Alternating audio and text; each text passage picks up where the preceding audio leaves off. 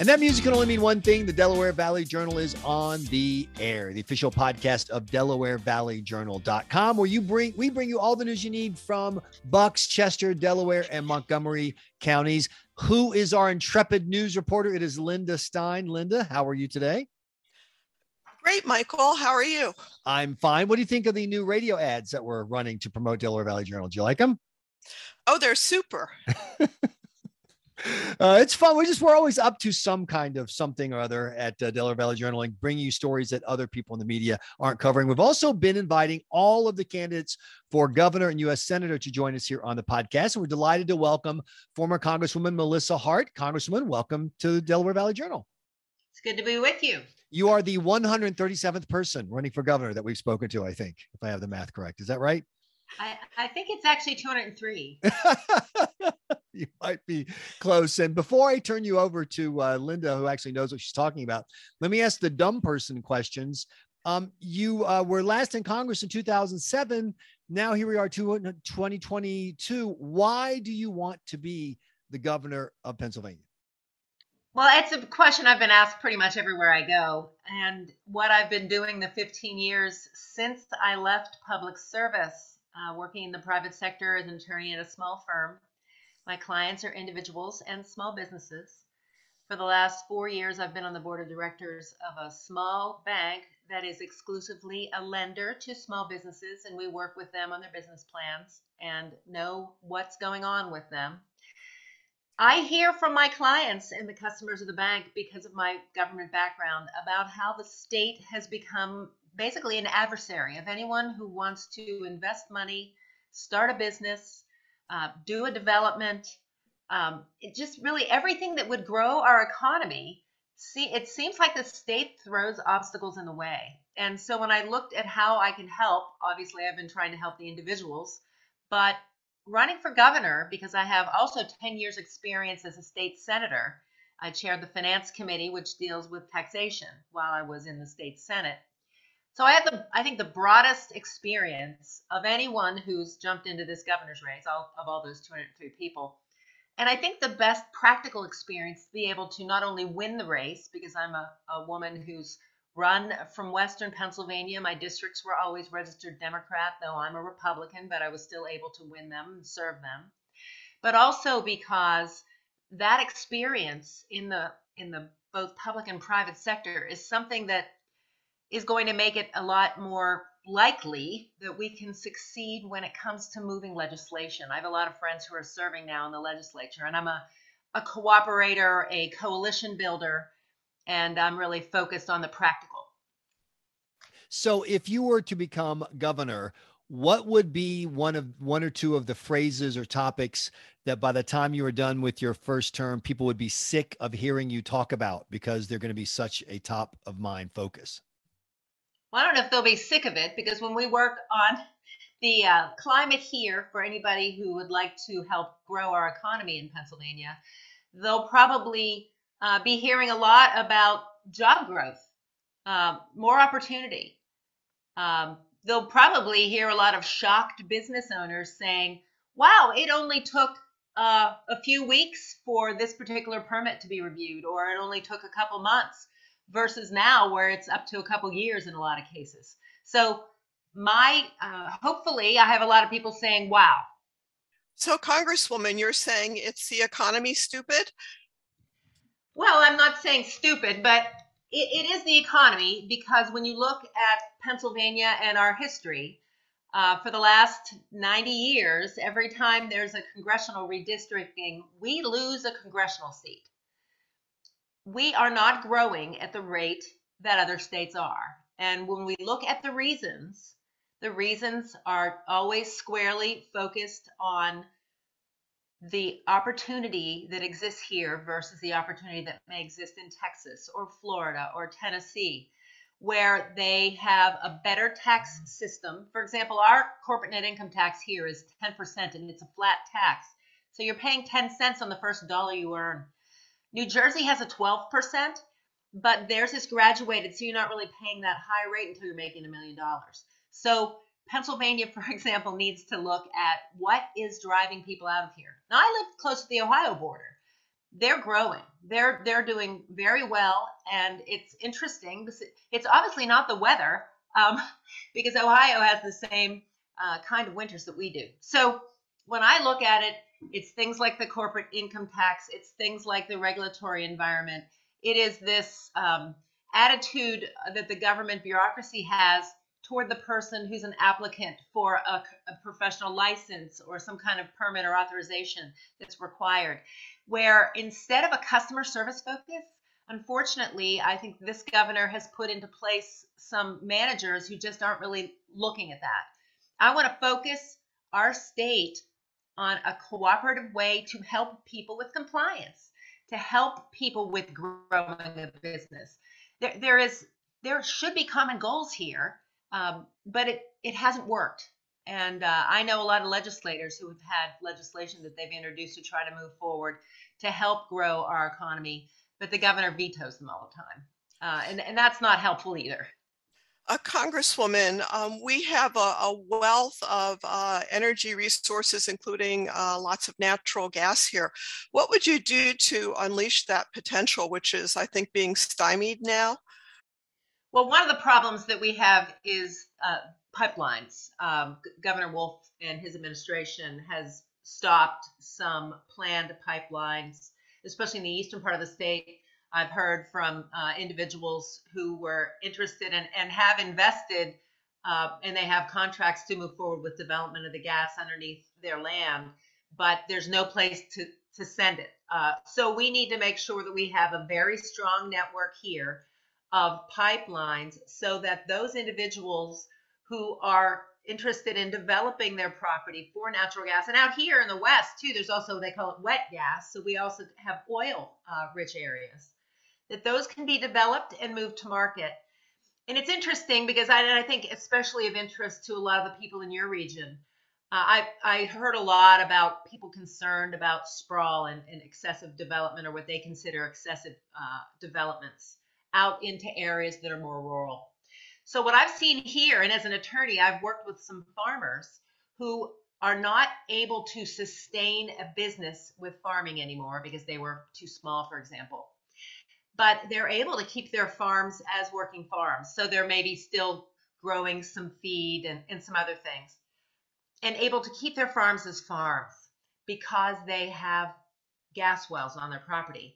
And so their neighbors who enjoy living in a more rural atmosphere are able to continue to enjoy that. So I think people need to look, there's always going to be trade offs in what we do with our economy.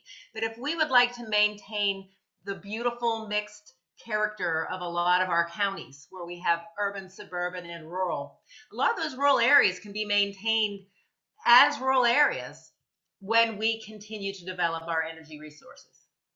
Uh, you mentioned uh, our part of the state, and which is great because Delaware Valley Journal, obviously, our audience is Bucks, Chester, Delaware, and Montgomery counties. So, why should Republican primary voters in this southeastern corner of the state make you their top pick uh, for the governor's race? Well, I think for the same reason a lot of other people should, but I mean, I understand the state.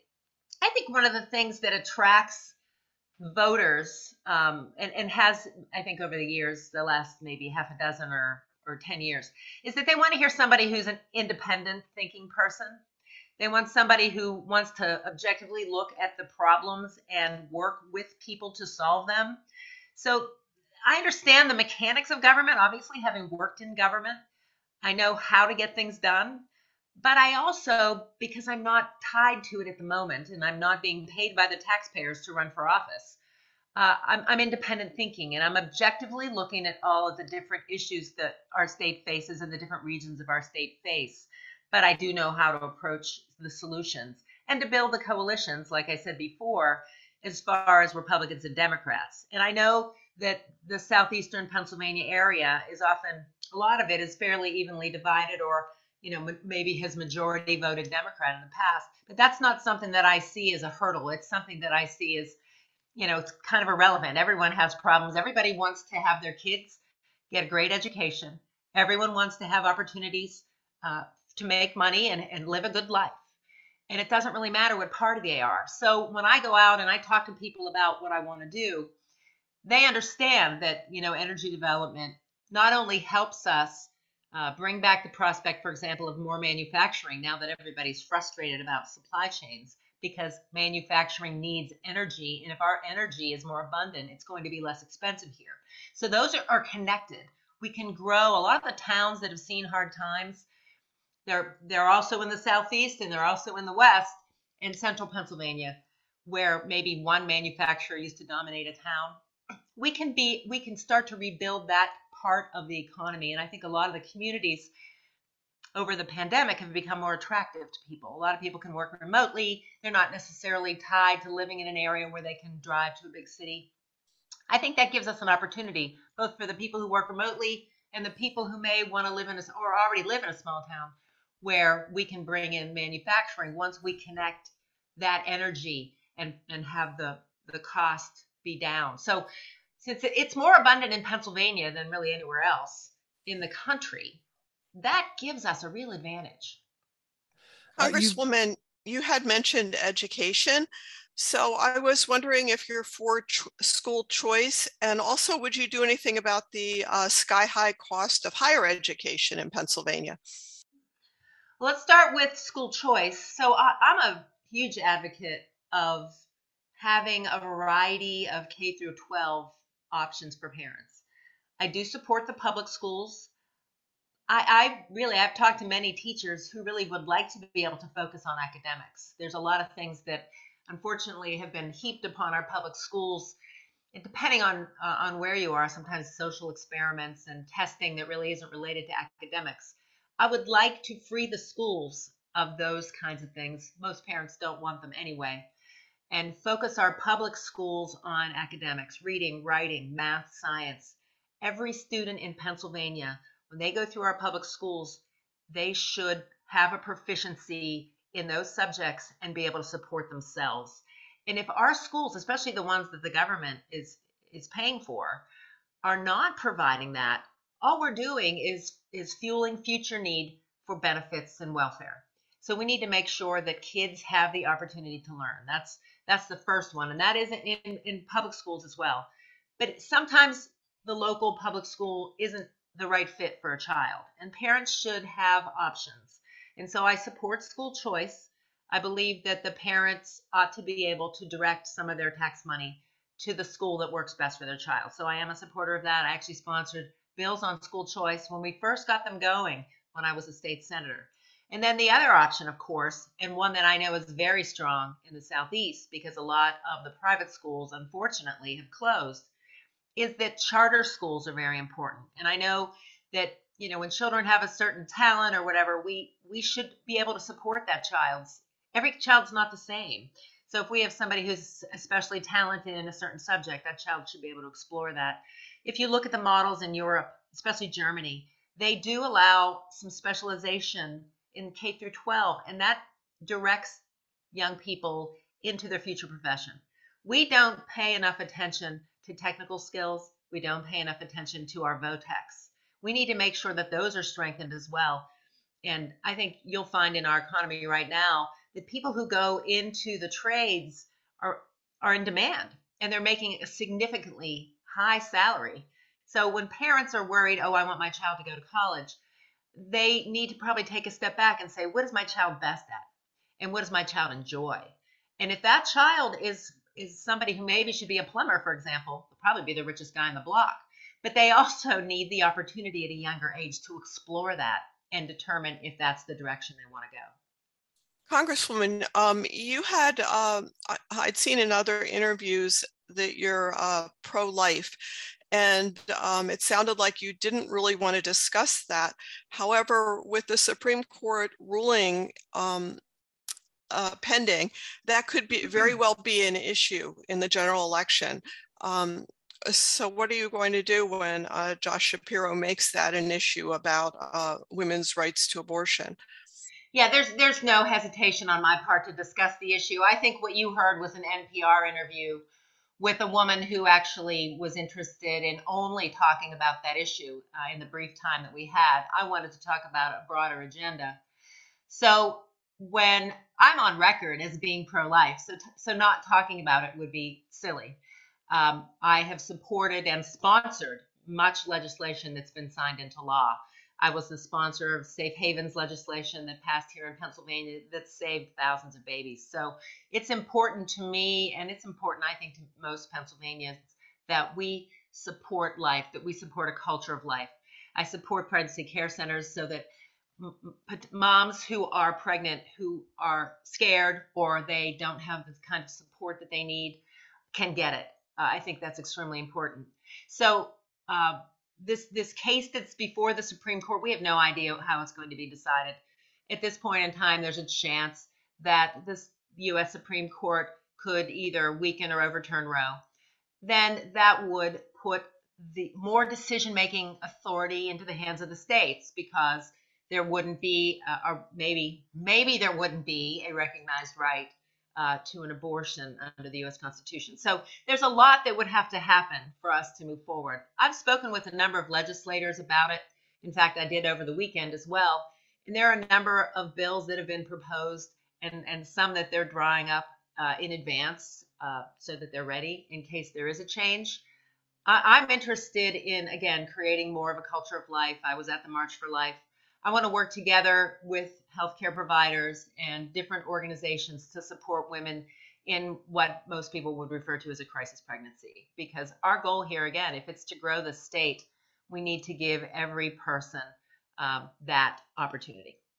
And let's wrap up with what what has become one of the hottest topics in the Republican primary uh, for pretty much every race in Pennsylvania, which is the issue of uh, ballot security, elections, et cetera, and uh, with the uh, uh, overturning, at least for the moment, of Act 77. So, two questions. One, we've been asking all the Republican candidates who won the 2020 presidential race, and two, what, if anything, do you think needs to be done about ballot and election security in Pennsylvania?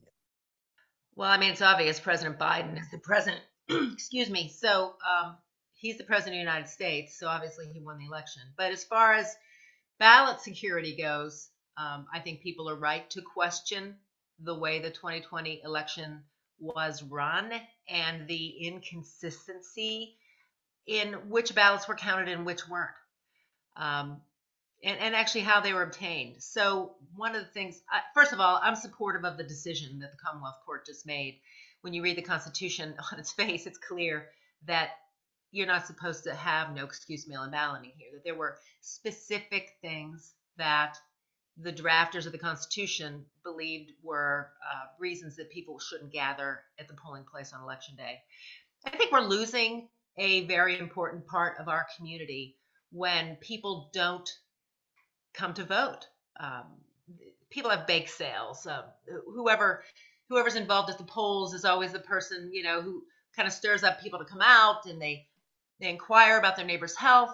In fact, there are some cases where you know we've had actually been at the polls wondering if someone's okay, and they'll send somebody to check on a person who doesn't show up at the polls. I mean, there's just a lot of I think more community um, centric things that we lose with this no excuse mail-in. I, I remember when election day was fun. Yes, it's fun. You go down to the school and you hang out and you see people you haven't seen and you speculate about who's in the line and you make snarky comments about the candidates. I mean, that that was the thing, and you did it every two or four years. What's what's I don't understand when it got to be a bad thing to ask people to show up and stand in line to vote. Well, my goal is that people would do it actually twice a year, once in the primary and once in the general. But, uh, but, those, but those, you know, you know that primary voters are weirdos like like you and me. I mean, you know, that's that's the that's the inside baseball. But it used to, but but the, it used to be this fun thing, you know, and particularly for seniors, you know, they get up at four in the morning so they can have breakfast by five, so they can be standing in line at six. So that everyone who works for a living has to stand behind them for two hours. So that's that's the plan, right? I thought that's how it worked. That may be what happens in your neighborhood, but most of the seniors around here, they wait until the crush is over. And then good for them. Good for them. but a lot of them actually have been getting involved in, in politics. They volunteer. Sure. Uh, the lady, for example, who's a Republican chair here, is a retired woman who's been very energetic and interested in it. It fires a lot of people up in communities, especially a lot of the local elections. To be honest, we had a borough council race in my community that was decided by one vote this last uh, November. So, you know, I, I think we missed that. So, the public, I hope, will start to think this through now that there's been this challenge. Unfortunately, I know that the Wolf administration has already tried to move it, of course, to the Supreme Court, which is dominated by Democrats. So here we go with courts that are supposed to be nonpartisan, that aren't nonpartisan, that really have become an extension of the political process, which I don't care for. Uh, I've been a supporter of having judges uh, be appointed as much as possible here, but that's just really never gotten any traction. But as far as the the law goes, um, obviously now that it's uh, you know been invalidated, basically, we need to go back to the drawing board. Uh, I needed to talk to people more about why they think we need this no excuse mail-in voting. I mean, it started pretty much in the Pacific Northwest, and you saw um, elections basically mm-hmm. be you know they want to do them remotely where i just the more you distance people the, the less effective i think our type of government is people need to be involved in it um, not not sending in a note you know twice a year so my goal is to is to bring back as much in-person voting as we can what's fascinating is that there is no correlation between uh, adding mail-in voting uh, whether it's in Oregon, California, Colorado, et cetera, and participation of the voting eligible population. Some of the states that have the highest rates have very little. They have absentee ballot, you know, on you know uh, uh per request only. California has you know super easy mailing, and they have uh, uh, balloting, and they have one of the lowest participation rates. So that's another fascinating part. Part of a fascinating conversation. Former Congresswoman Melissa Hart, thanks so much for joining us here on the Delaware Valley Journal podcast. We appreciate your time. It was good to be with you. Thanks so much for listening to this edition of the Delaware Valley Journal on the air. If you enjoyed the podcast, please share it with your friends, post it on social media, and if you haven't, sign up for our twice a week newsletter so you don't miss any of the terrific content from DelawareValleyJournal.com. Thanks again. I'm your host, Michael Graham.